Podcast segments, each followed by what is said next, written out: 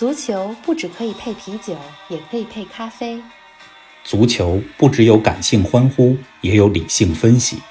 足球不只有皇马、巴萨、梅西、C 罗，也有不为人知但值得歌颂的球队和球员。足球不只是九十分钟的体育比赛，可以贯通世间万象，纵横五洲四海。足球小世界，世界大球场，一杯咖啡的时间。陪你聊足球，但不止于足球。听众朋友们，大家好，欢迎来到第十四期足球咖啡馆。冯老师你好，林子好，大家好，接着聊利物浦啊，把上回对憋着没讲完的讲完。没错，上次咱们本来想说一二三四，刚说了一，说二开了个头，咱们就从二接着来吧。好啊，既然说到二这个数字，上次说到了两次惨案，嗯是这，是比较悲痛的经历。没错，这两次惨案呢，也直接让利物浦从欧洲最辉煌的球队嗯变成了从九零年到二零二零年三十年没有英格兰国内冠军的球队。所以你说，有的时候这种事儿是魔咒，还是真的带来了很多的心理阴影，这个都不好说。嗯我觉得都有吧。总之，这两次惨案在是一个转折点。是的，那咱们接下来说说轻松的，嗯、激动人心的事儿啊。看看他的逆转，我就来说说利物浦的两次大逆转。没问题。呃，一次是被称为伊斯坦布尔奇迹的2005年的欧冠决赛。嗯，你如果上网去搜伊斯坦布尔奇迹，一般出来的都是利物浦怎么上演了奇迹，获得了那年欧洲冠军联赛冠军的故事。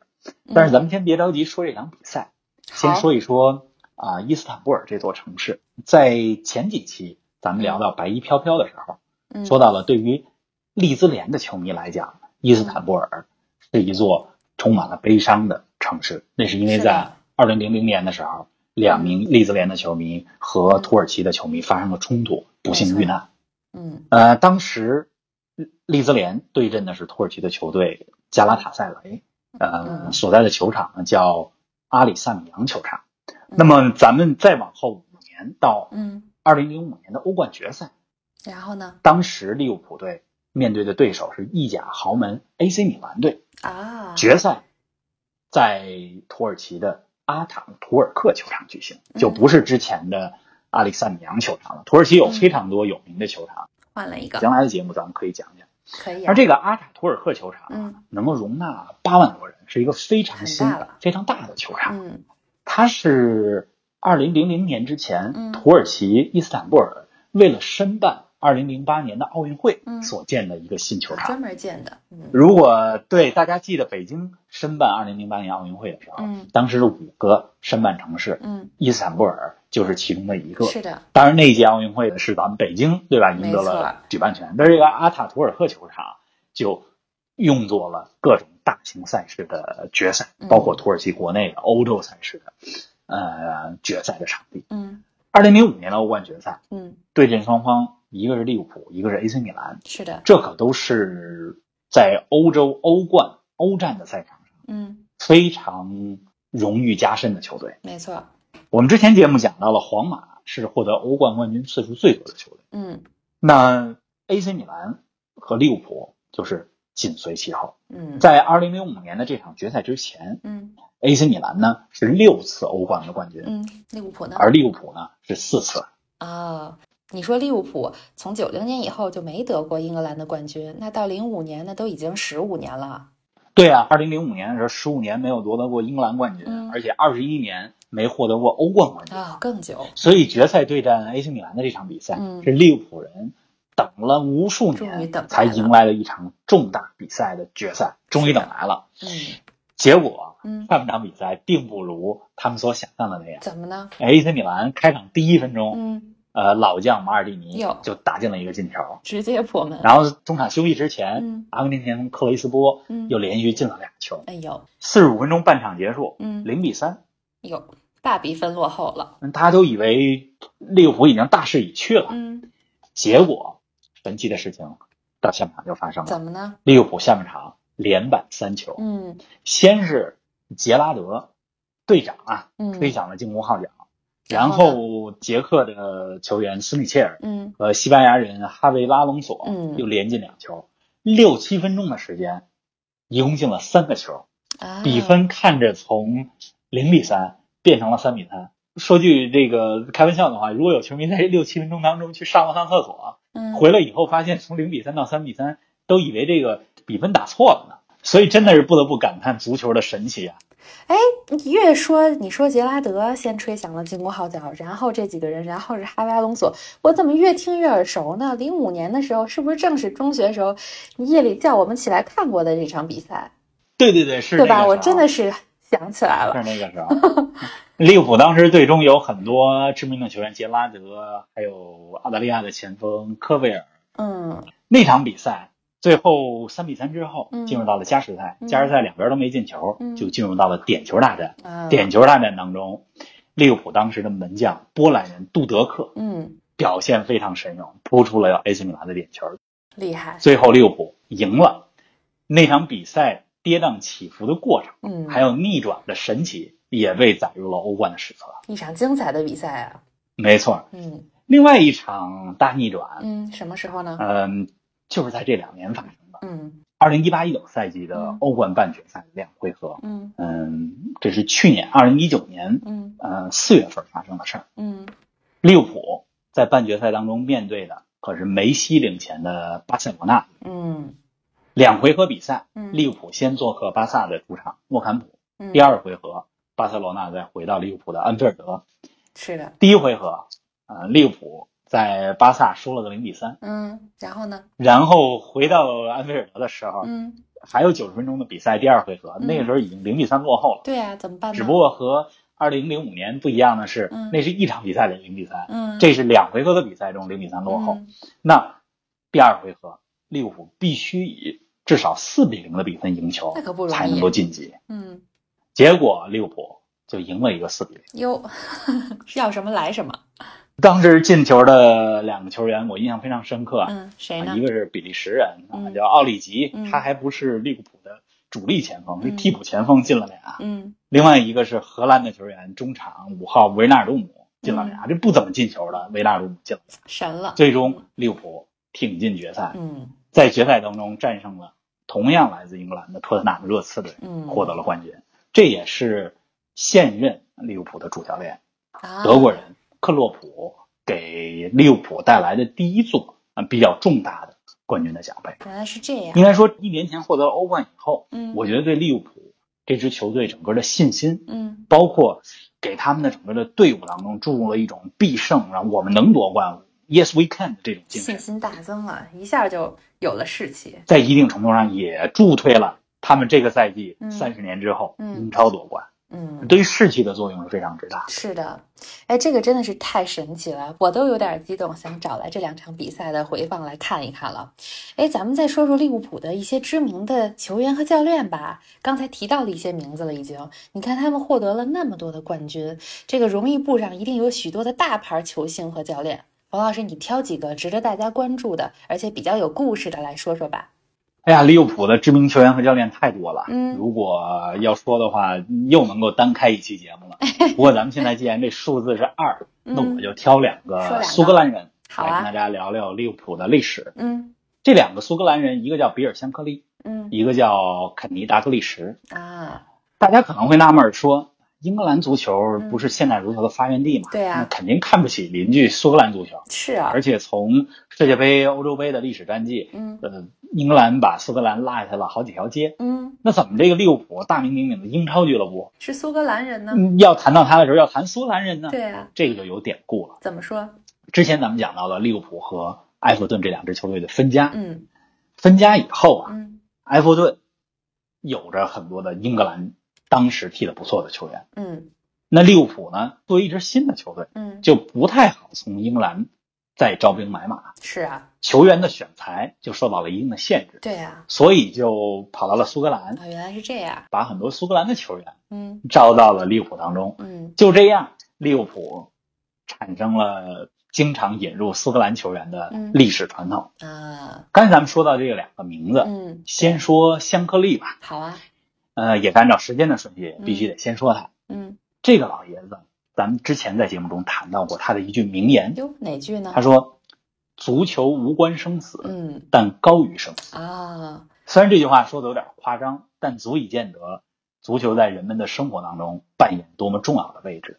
是的，你知道，在英国第二次工业革命之后，嗯在它的西北部，在东北部嗯有很多的工厂嗯啊、最开始足球没有职业化之前，嗯踢球的运动员都是周一到周五，甚至周一到周六在工厂里做工，有工作，然后周末来踢球。嗯，业余爱好，那后来呢，有了职业球员，嗯这些职业球员、这些球队，嗯他们最忠实的拥趸嗯，都来自于工人阶级当中。是的，对于这些一周工作了四十五十六十个小时的工人来讲，啊嗯，他们一周最大的盼头就是自己的球队的比赛，是的，而且能够赢球。嗯。所以从这个意义上来讲，你说香格里说的这句话嗯“足球无关生死，但高于生死”，能够给人们提供的精神食粮，我觉得他也没说错。是非常有道理的，嗯。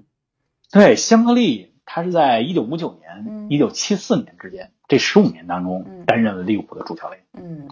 在他的带领之下，利物浦从一个第二级别联赛的球队嗯，上升到了英甲，就是当时英格兰的第一级别顶级联赛的球队，不错，并且获得了三回英格兰的总冠军，还获得了一次欧洲联盟杯的冠军。啊，这个联盟杯也是不同于欧冠，它嗯相当于欧洲第二级别的赛事，但也是一个欧洲冠军。嗯所以没有香克利，就没有利物浦成为一支冠军球队的这样一个道路和轨迹。塑造了这个球队，嗯对，香克利有着很多的名言，他还有一句话，嗯，怎么说？他说：“呃，如果有一天你去扫大街，嗯那么你一定要保证你的这条街是你们城市里边最干净的一条街。嗯你从他这句话就能够看出来，他就想在他的球员们脑海中注入一种一个门掐了你一个精神的力量，那就是嗯你要上场你就赢球，就要做最好的。没错，在利物浦的安菲尔德球场嗯，怎么呢？有两扇门，嗯。这两扇门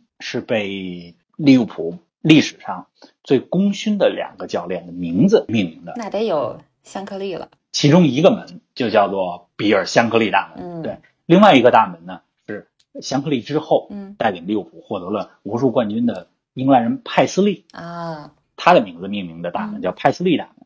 所以也有很多人说，如果没有香克利嗯把利物浦从一个乙级的球队带到了甲级，成为一支冠军球队，就不会有之后的英格兰主教练派斯利。他在呃将近九年当中给利物浦带来了二十个冠军，是的，所以香克利在利物浦的历史地位，我觉得在一定程度上是不比给他们带来二十个冠军的派斯利要差。是的，嗯，哎，那第二个说的是谁呢？第二个苏格兰人啊，嗯刚才咱们也反复的讲到嗯。啊，叫做达格利什。嗯。利物浦安菲尔德球场有四个看台，嗯。最开始我们埋了一个伏笔，对。有一个看台也是唯一一个以名字命名的看台，上期说到过，就叫做肯尼达格利什看台。没错，对，以一个看台为命名，这足以见得他的伟大了。是的，达格利什呢，嗯。他在球员时期嗯。就是利物浦的功勋球员，哦。然后又在两个不同的阶段嗯，担任过利物浦的教练。他踢球的时候。先当球员后当教练，啊，对他是一个前锋的位置，进了非常多的球。嗯。他帮助利物浦获得了六个英格兰冠军，嗯。三个欧洲冠军，啊。然后之后作为教练的时候又赢得了三个英格兰冠军。嗯，而且特别有意思的一件事是什么呢？是，？一九八五年开始，嗯。达格利什他既是球员，嗯，也是主教练，同时也就是说，这个主教练和球员是同一个人，哦就是同时同一个人。嗯他是利物浦历史上第一位就是球员兼教练的角色，啊嗯，英文叫做 player manager。嗯在他之后，英格兰足球当中诞生了好几位既是球员又是教练，开了一个先例啊，对，开了一先例，这也有一定的优势。怎么说？因为如果你有教练的才能，嗯。同时你又在场上，嗯。那你相当于你就在场上能够直接给其他的队友指引，就不用像场边的教练一样，还得通过队长，还得通过喊。不光是纸上谈兵了，对，不光是纸上谈兵了，嗯。像咱们之前节目反复提到了，一九九八年，嗯。嗯，英格兰和阿根廷的比赛那场英阿大战，嗯。当时英格兰的主教练叫做霍德尔，嗯霍德尔在九十年代初嗯，就是一个像达格利什一样，既是球员，既是教练，球员兼教练，这么一个角色，嗯球员兼教练。嗯所以苏格兰人达格利什实际上是开了一个头，嗯只不过在现在当下的足球当中啊，嗯教练是教练，球员是球员很少，是每一个岗位已经非常的精细化了，是很少是一样的。嗯对嗯，达格利什在二零一一二年的时候还短暂回归过呃利物浦，啊嗯，执教过这个球队嗯一两年的时间。嗯那个时候利物浦也是有点青黄不接，嗯，过渡时期，所以达格利什呢嗯就作为一个过渡时期的教练，嗯英文叫 caretaker，嗯在足球世界里也有这么一个说法，嗯就是这个过渡教练、嗯 caretaker。是的，呃，咱们将来有机会可以专门讲讲历史上比较著名，帮助这些球队不仅度过了艰难时期，还创造了很多奇迹的这些过渡教练。好啊，咱们要讲的可太多了。看来这个苏格兰球员跟利物浦还是很有渊源的。对，现在的利物浦队当中，他的左后卫，呃，嗯罗伯森就是苏格兰人。哦，哎，冯老师，我这可等了半天了，你快给我们说说欧文吧。好啊，欧文来了。说完了一和二，咱们来说三。好啊，那我就说利物浦最成功的三位青训产出的球员吧。好的，之前节目里边咱们讲到了 youth product 嗯青训产出，嗯那它指的就是一个球员他在成为职业球员之前，嗯在自己的少年青年阶段，嗯就在这个球队当中的呃青训体系中嗯被培养出来，嗯然后效力了这支球队的一队。嗯，嗯、你当时还用了一个词儿叫做自产自用，是？的，自产自销。嗯对于利物浦来说，这样的球员真的太多了。嗯我就找三个这二十年来大家都听说过的球员说一说。嗯，前锋、中场、后卫，咱们各说一个。没问题。前锋呢，必须是迈克尔·欧文。是的，嗯，欧文出道的时候，你看中国和国外的媒体，嗯基本上都会用到这么一个词儿，就“自古英雄出少年”，嗯，就是形容的欧文。很早就出道了。欧文他在十七八岁的时候就出道了，嗯在利物浦效力了将近八年的时间，嗯，给利物浦打进了一百多个进球。欧文的特点就是小个儿。小个儿嗯，但是速度快，嗯，嗯，门前嗅觉特别敏锐，是的。射门也很果断。嗯你看欧文的身材，还有他的灵敏的身姿，根本想不到他是一个英格兰前锋。对啊因为英格兰前锋，大家对他的刻板印象都是像阿兰希勒一样，嗯又高又壮，对啊。能撞，嗯有冲击力，嗯对吧？能投球技术好，嗯这种前锋。是但是欧文是一个非典型的英格兰球员，嗯，没错。很多人都记得，刚才咱们又讲到了一九九八年世界杯的英阿大战，他嗯攻破阿根廷的球门的那个进球。嗯从中场过了以后，就嗯开始奔袭，晃过了阿根廷的后卫阿亚拉，直接打进了罗阿的球门。是的。至今我也觉得是世界杯历史上最经典的十大进球之一。嗯嗯，人们都说啊，说欧文把他最好的年华、嗯最佳的表现都留给了他的母队利物浦队。啊嗯，确实如此。嗯，怎么说？二零零四年，嗯皇马把欧文买走了。嗯那个时候，皇马一年买一个大牌球星，嗯啊齐达内、贝克汉姆、罗纳尔多、是的。欧文，这是他们当时引进的巨星。嗯但是到了皇马以后，嗯，欧文的状态就开始走下坡路。有。按道理来讲，从利物浦到皇马，这应该是一个升级。嗯，毕竟皇马是欧洲最成功的俱乐部是啊。之一吧。嗯嗯，但是到了皇马，表现怎么着都打不出来在利物浦的那种状态。是啊。后来从皇马离开以后，嗯欧文又辗转曼联、嗯纽卡斯尔联、斯托克城这些英国的球队，去过不少个在二零一三年的时候退役。啊。第二位球员呢？说完了欧文。第二位球员也必须说是啊、一个知名的球员吧，嗯呃，利物浦的队魂队长杰拉德。嗯，没错。刚才咱们讲到伊斯坦布尔奇迹从零比三到三比三逆转的时候，讲到了杰拉德嗯吹响了进攻号角。嗯，嗯、杰拉德在利物浦一共效力了十七八年的时间，啊，那也很长了。出场五百多次。嗯他是一个斗志非常昂扬，攻守兼备，嗯，而且在场上特别具有领袖气质的这么一个球员，对，特别有队长力。特别有队长力。嗯齐达内和贝利啊嗯，都说过，你像这些伟大的球星、球王都说过，说杰拉德是他们见过的最全面的中场，嗯既能攻也能守。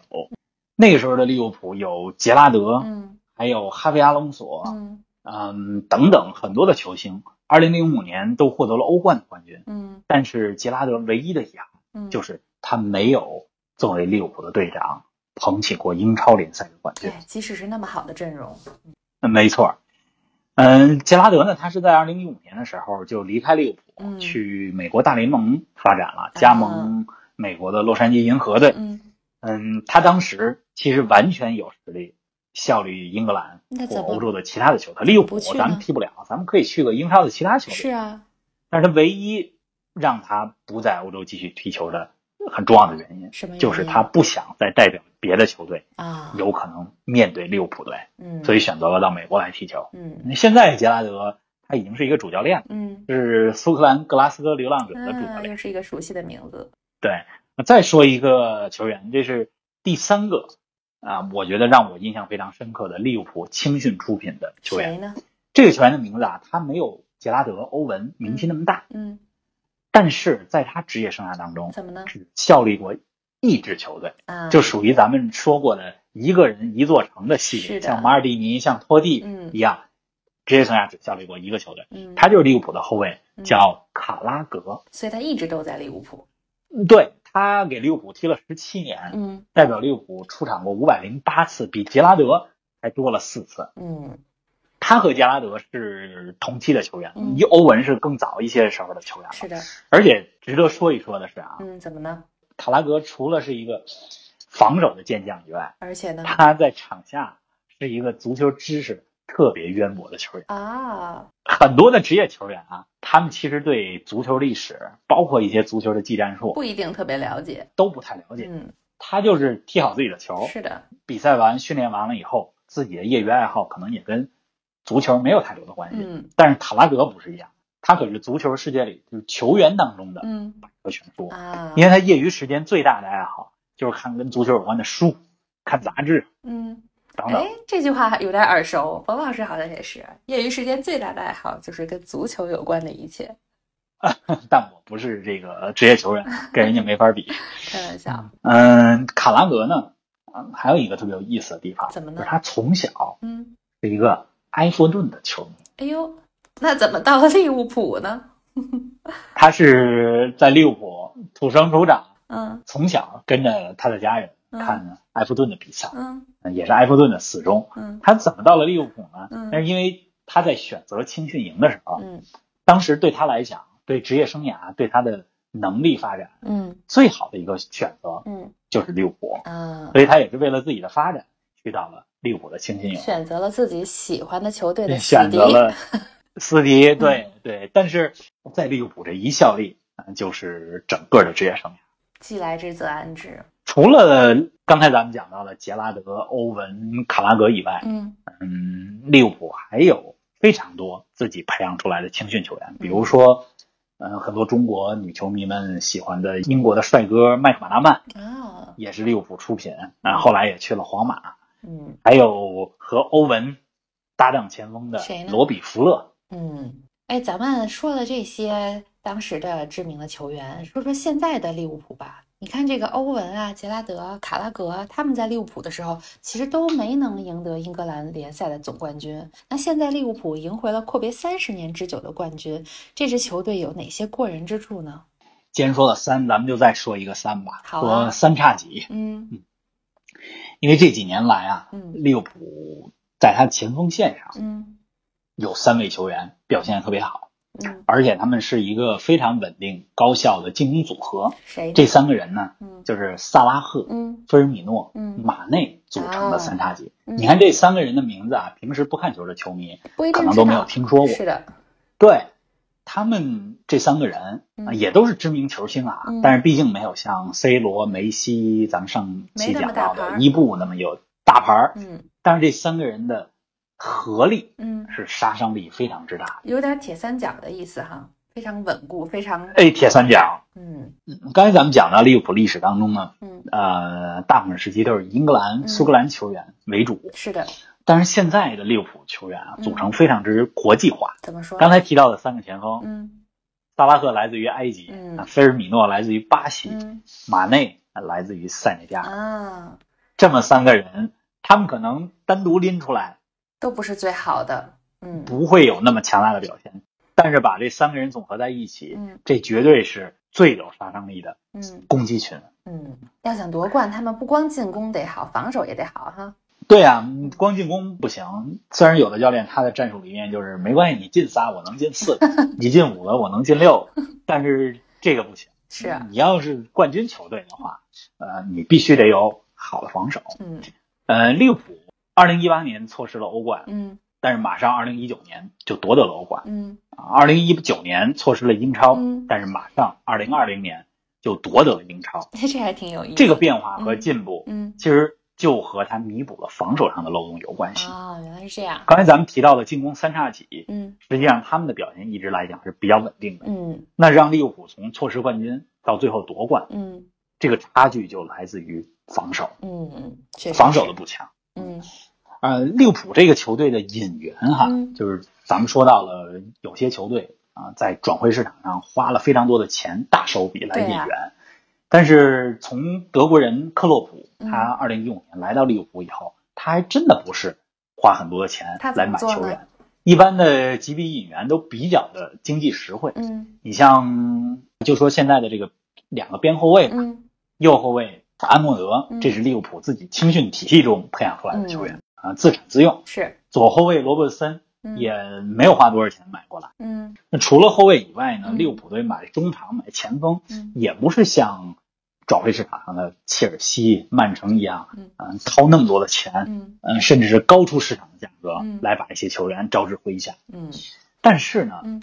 这两年利物浦买守门员嗯。和买后卫，嗯，确实打破了之前经济实惠型的惯例。哟，怎么说？他们花大价钱嗯。买来了巴西的门将阿里松，嗯买来了荷兰的后卫范戴克。啊，为了弥补这个防守，对，这两个人可是当时都是世界上最贵的守门嗯员和后卫。嗯，我们说没有花钱的不是，对呀，这个补强了防守之后，嗯冠军也自然就来了。嗯，当然，除了球员的功劳以外，咱们嗯也必须得说说利物浦现在教练啊、约尔根·克洛普，怎么样呢？这是一个非常有思想、嗯有领导力、嗯有魅力的一个德国教练，嗯呃也被简称为或者说昵称为“渣叔”吧。啊渣是这个 胡渣的渣，因为基本上他出镜的时候，这嗯胡子都疯长啊，所以这有了这个外号叫渣叔。嗯他呢是一个德国教练，嗯呃，之前在德国的美因茨零五，包括德甲的劲旅多特蒙德嗯都获得过成功。嗯啊，二零一五年的时候来到利物浦，嗯用了五年的时间，嗯，还挺快的嗯，。帮助利物浦不但获得了欧冠的冠军，嗯还获得了阔别了三十年之久的英超的冠军。真是有两下子。所以夺冠之后，今年嗯也有很多人说说，哎，我们必须在安菲尔德外边给克洛普立一个铜像啊，呃，来这个太不容易了表示对这个教练的感谢。而且克洛普他打法特别有特点怎么说？啊、他还给足球字典增添了一个战术词汇，什么呢？叫做 “gegen pressing”。嗯，这个词儿听起来前半部分就不太像一个英文的词儿，德语。这是足球术语当中少有的带有德语词汇的词儿。它的意思是什么呢？是高位压迫，嗯或者叫反向压迫。嗯咱们将来如果有节目能专门讲一讲足球技战术的时候，再跟大家来讲讲克洛普的比较独特的这个高位反向压迫是怎么回事儿。好呀。哎呀，冯老师，听你说了这么多，咱们说了两期利物浦了，感觉关于这个城市、这个球队的故事还有很多很多。以后有机会的时候，可以再听你讲个三天三夜。那么今天的节目呢，也快到尾声了，相信听众朋友们呢也听得非常的过瘾。冯老师还有什么要补充的吗？我非常建议球迷朋友们，如果有时间的话，去上网下载听一听《You Will Never Walk Alone》，你永远不会独行的这首利物浦的队歌。嗯或者大家下次看利物浦的比赛，早一点把电视机打开，因为有一些转播它是会把开场的那个氛围给带进去的。嗯呃，听一听利物浦球迷们在现场高唱的这首歌。